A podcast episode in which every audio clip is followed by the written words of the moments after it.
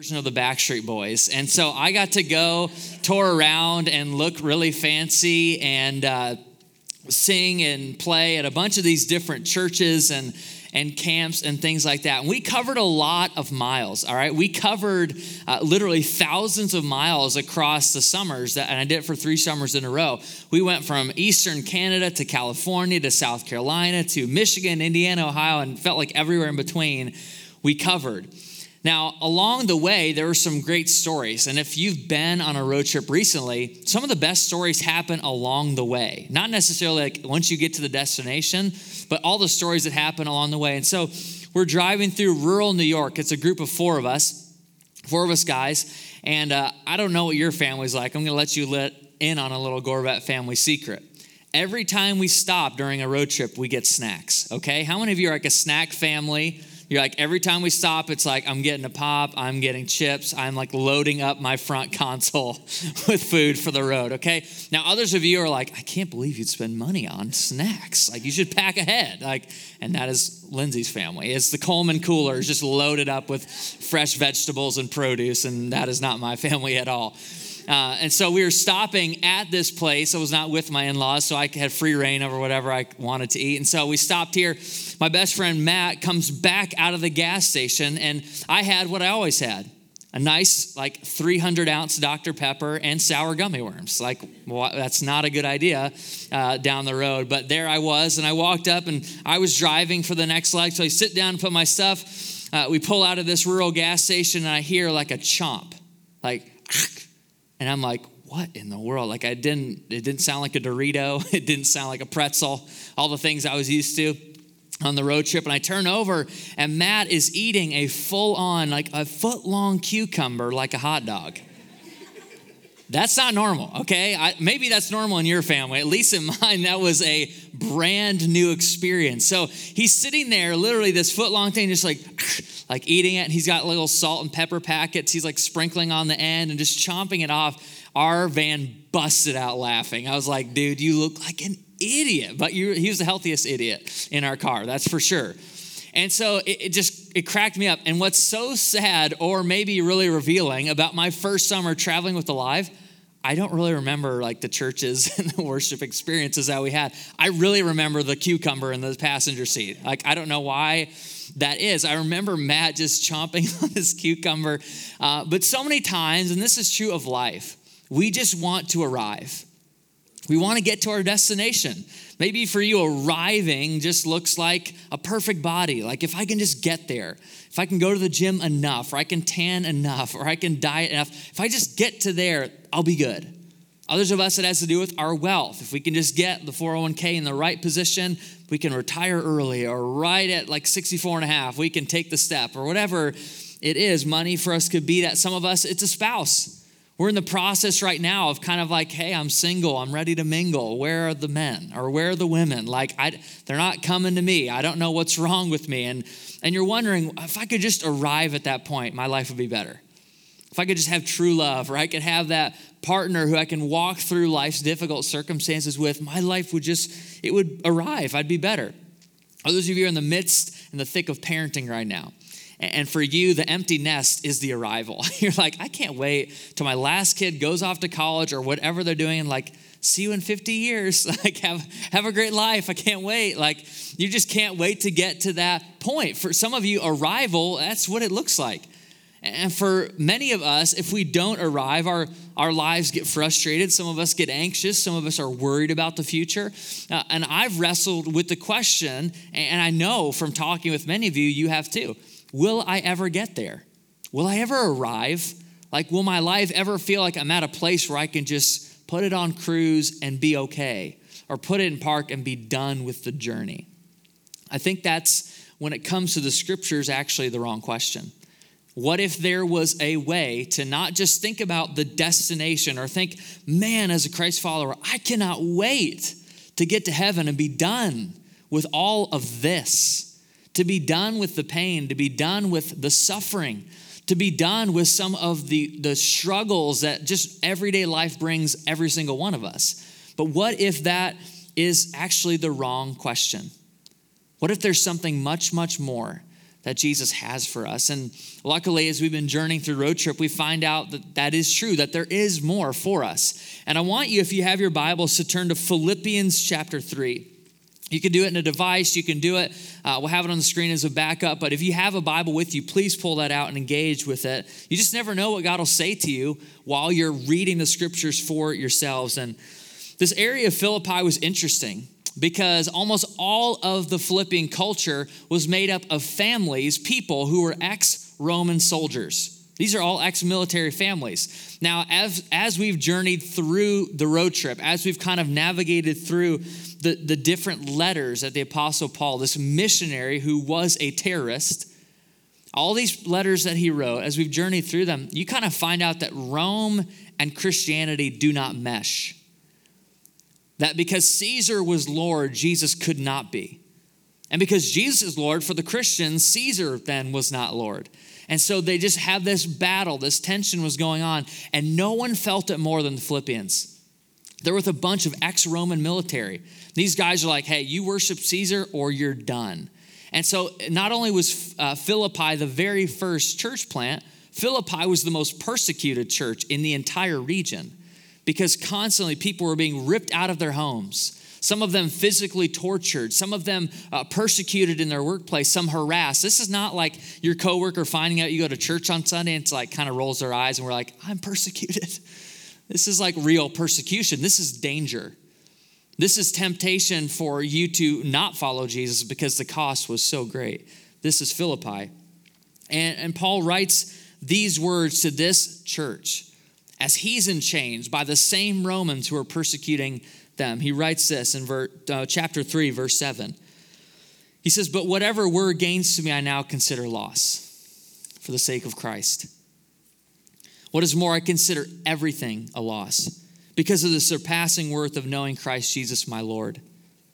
For whose sake I've lost all things, I consider them garbage, that I may gain Christ to be found in him. Not having a righteousness of my own that comes from the law, but that which is through faith in Christ, the righteousness that comes from God on the basis of faith. I want to know Christ.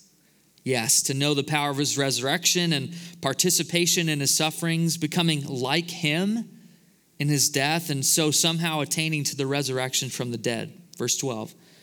Not that I've already obtained all of this or have already arrived at my goal but I press on to take hold of that for which Christ Jesus took hold of me.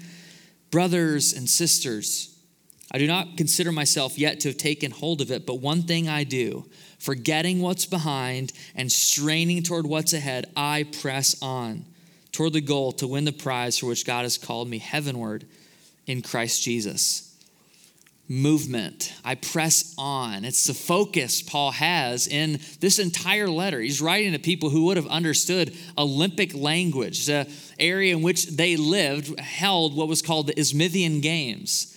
It was a kind of regional area games that kind of think of it as like the US version of the Olympics. Like it was kind of that. And then people would be sent on to the Olympic uh, challenges in the area. And uh, it's just crazy how many times in Philippians he talks about running and running metaphors. Now, uh, you know, if you've been around here for any length of time, I enjoy running. I'm one of the minority in the world that enjoy the process. So I'm not going to bore you with running metaphors because Paul did that for you. There's just a ton of them in his letters, specifically in Philippians. And actually, I was reminded of this because my group, my discipleship group that I'm a part of here at Center, is studying Mark's gospel.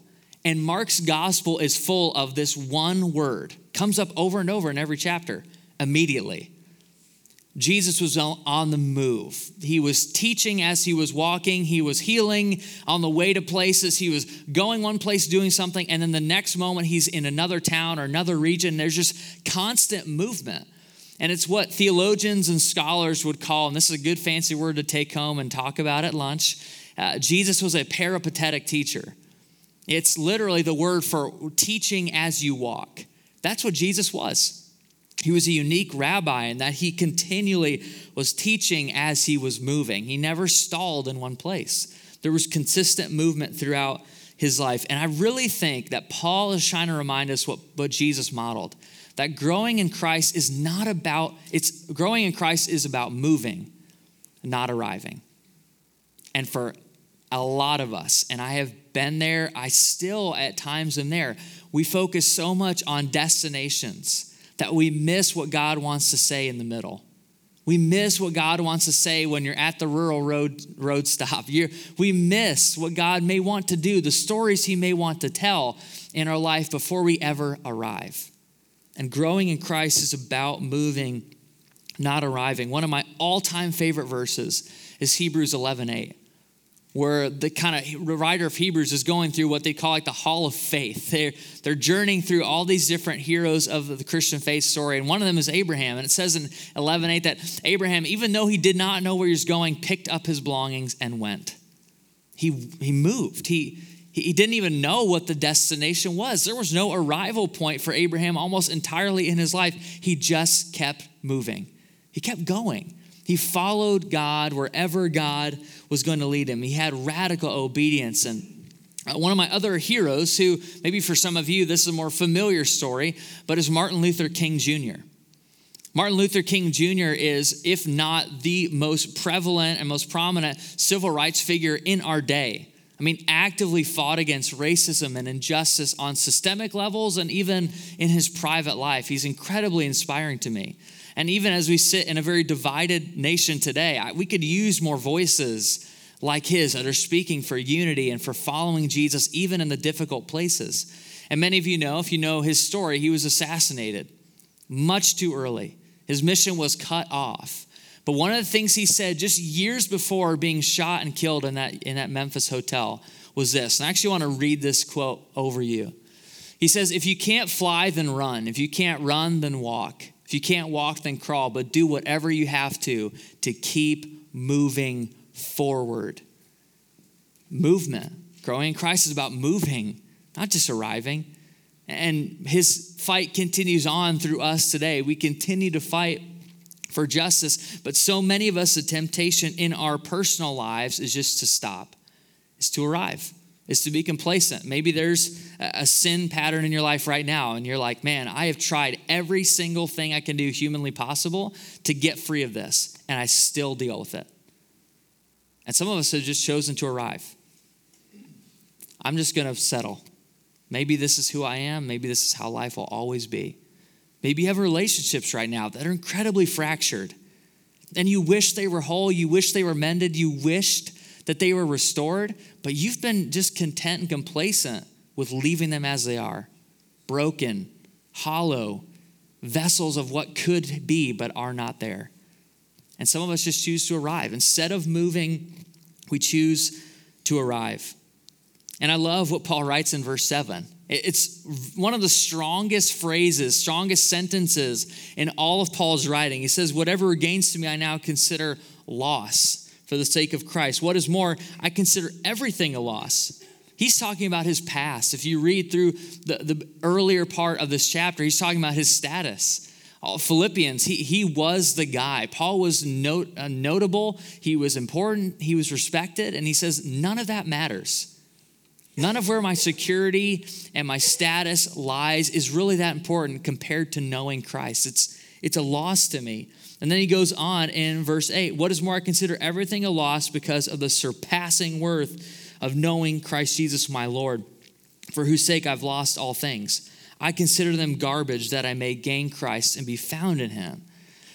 I'm not a Greek scholar. There's a good chance you are probably not a Greek scholar, but the word garbage uh, sounds a lot more like a four letter word than it does garbage. It is like the lowest point. It uh, rhymes with hit. Like it just is not.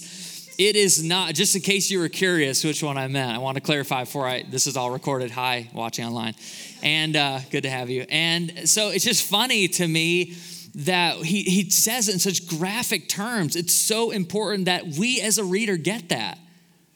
That whatever like the lowest descriptor is, that is what Paul is saying. Everything in his life compared to knowing Christ, that's what it amounts to. I don't know if I think about my life in that extreme of terms. I think, no, these things are good, or living here is nice, or having this is nice, or how much money I make, that's a good amount. Like, I don't think that's all lost compared to knowing Christ. I don't know if you think that way. I don't know if we as a church always think that way of just everything compared. When you line it up, it's just not comparable. There's no, you just can't line them up together. They're totally opposite. Everything is loss except for knowing Christ. And if you were here last week or you watched online, you remember that in Ephesians, the book we studied last weekend, the whole concern there was identity.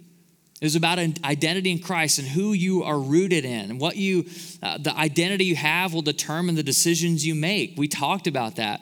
And in verse 9, Paul harkens back to the Ephesian church and says, Hey, don't forget, be found in him. Don't carry a righteousness or holiness or kind of religiosity on your own, but to take the one that comes from faith. Take the identity that God has already given you. And then I love because I'm a runner, and maybe some of you are runners in the room, verse 14. He says, I press on toward the goal to take hold of the prize, to win the prize for which God has called me heavenward in Christ Jesus. Heavenward is not necessarily like a Thomas Kinkade painting or a really cute devotional thought on Pinterest. Heavenward was actually a reference to what happened in the Olympics. See, if you won the Olympic Games, you literally, they would say, you climb heavenward. See, the judge would be seated or seated on, that's bad grammar. Uh, I'm from Alabama. Uh, on sit, like seated on the, uh, seated on the very top of like an amphitheater or the arena. And, and whenever someone won, like the first place person, they would literally have to climb like a flight of stairs to get to the top, heavenward, up towards where Caesar or whoever was kind of officiating the games, they'd walk up head bowed in humility and receive the crown. They'd receive the prize for whatever game they had accomplished, whatever game they had just completed, or whichever award they were receiving. Growing in Christ is about moving, not arriving. And I, like you, often look at my life and feels like perfection is over here and John is over here. Like arriving is really, really far. And maybe you've been to a gym or you have this on a t shirt or you have this like posted on your mirror. But how many of you have heard the phrase progress is uh, progress over perfection? Has anyone ever heard that before? Or I, I know I've said that before um, when it came to my lack of athletic skills. Progress over perfection. But in Christ, I want to flip that. Progress is perfection. In Christ, in everything that re- represents the kingdom of God, progress is perfection. It's about moving, not arriving. That's what Paul is saying. I press on. If anyone had a pass to kind of arrive, it would be the Apostle Paul. Like one of the heroes of the faith, wrote the majority of the New Testament. We would say, he's the guy. Like he's got it together. And what does he say in verse 14? I press on. I forget what's behind and I'm straining. I'm, I'm leading my life in order to gain Christ. Growing in Christ is actually about moving, not just arriving. Now, let's be honest, as a church, we could arrive instead of keep moving. We could. We could be content. We could have people in our life who are far from God, but be okay with that. We could have needs in our community, but say someone else will figure that out. One of those great churches, hopefully they figure that out for us and and bless our community, or we could keep moving instead of just arriving. And our vision around here is to see zero lives unchanged by Jesus Christ. For that to happen, all of us have to be in movement together. Uh, some of you probably see these banners in the front of the room every single weekend. And they have kind of the five pillars of our vision on them. The first being zero gods before God.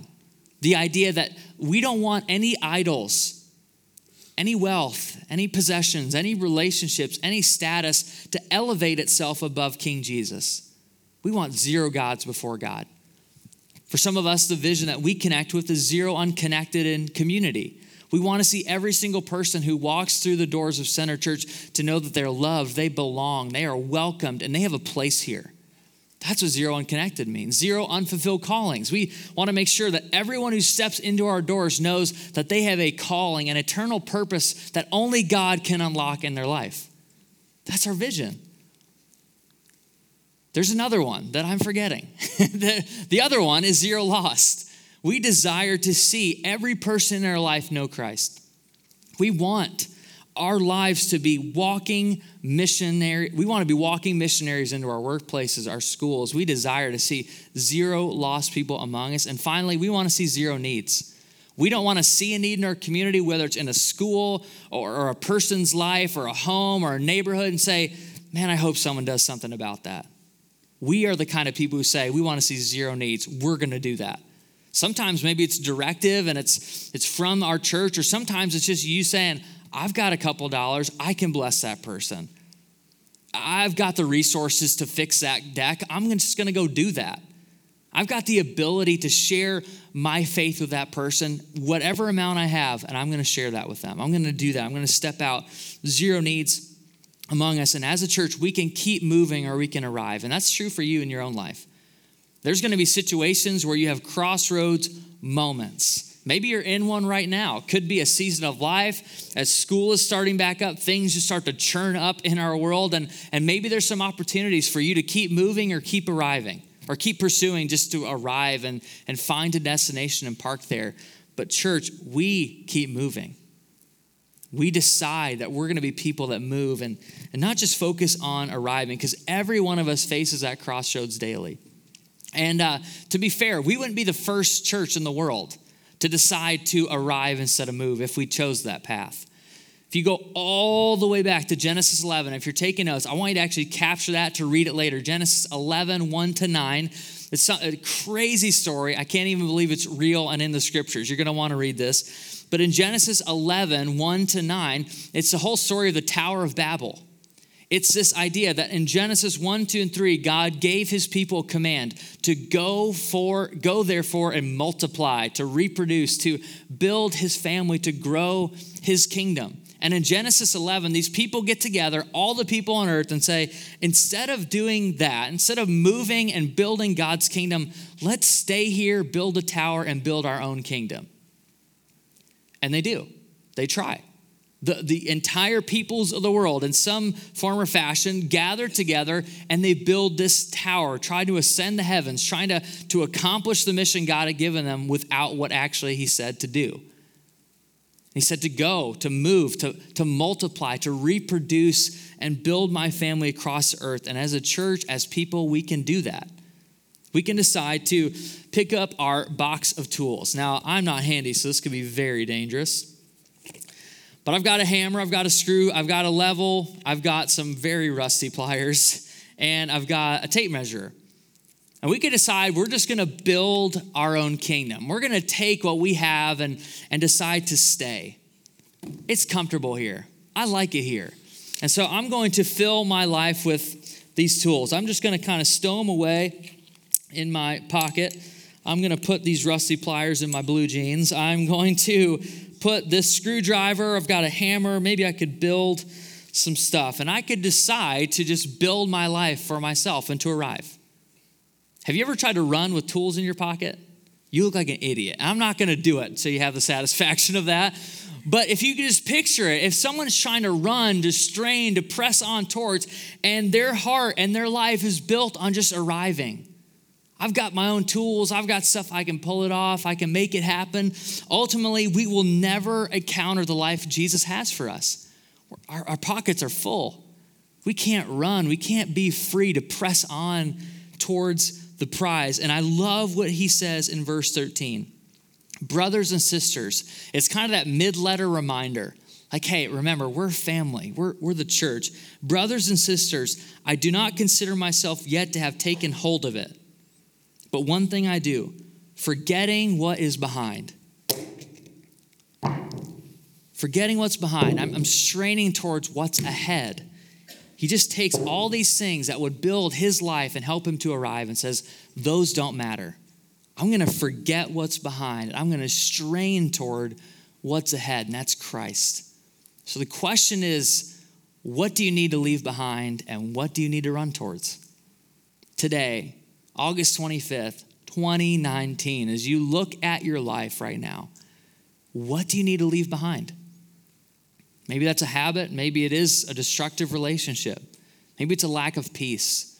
Maybe it's a financial pattern. Maybe it's a gambling addiction. Maybe it's pornography. What, what do you need to leave behind? And instead of just saying, I'm going to try to ditch all those things, what are you going to run towards? What do you need to pursue? What's the thing in your life?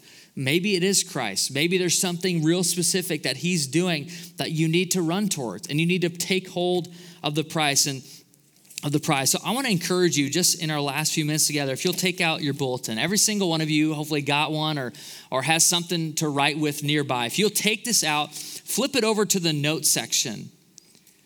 And on the notes section, I want you to actually write down those questions. What do I need to leave behind? And what do I need to run towards? What do I need to leave behind? What do I need to run towards? And we're going to carve out just some space. Before we sing, before we move on with the morning, before we go back outside in the beautiful 80 degree Michigan weather, before we do any of that, and to do business with God and say, this is the most important thing right now. And so, as you wrote that question, I wrote this down. I said, What do I need to leave behind? For me today, it's laziness. That summer is easy to pull back on the gas and say, I'm just gonna kind of rest. I'm gonna coast. And friends, I don't wanna live that way.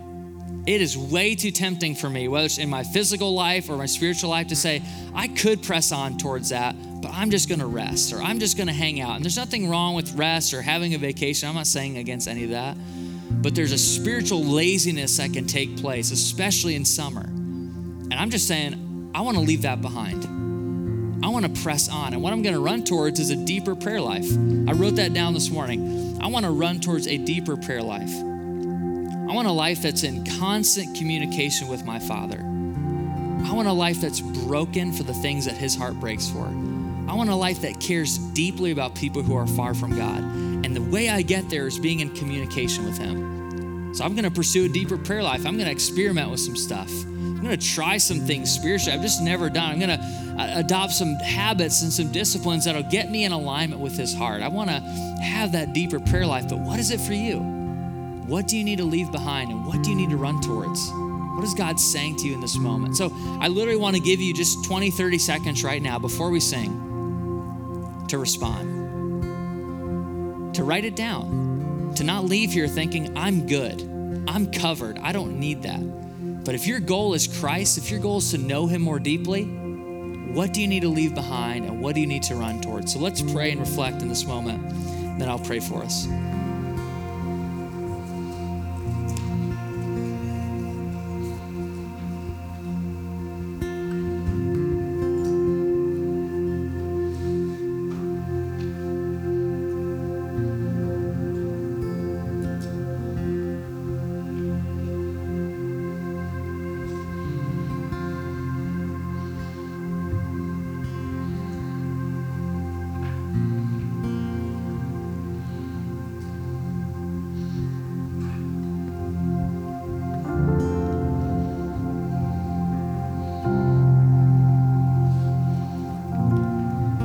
Thank you that in this moment, as we're wrestling through what you're saying to us, as your spirit is speaking into our soul,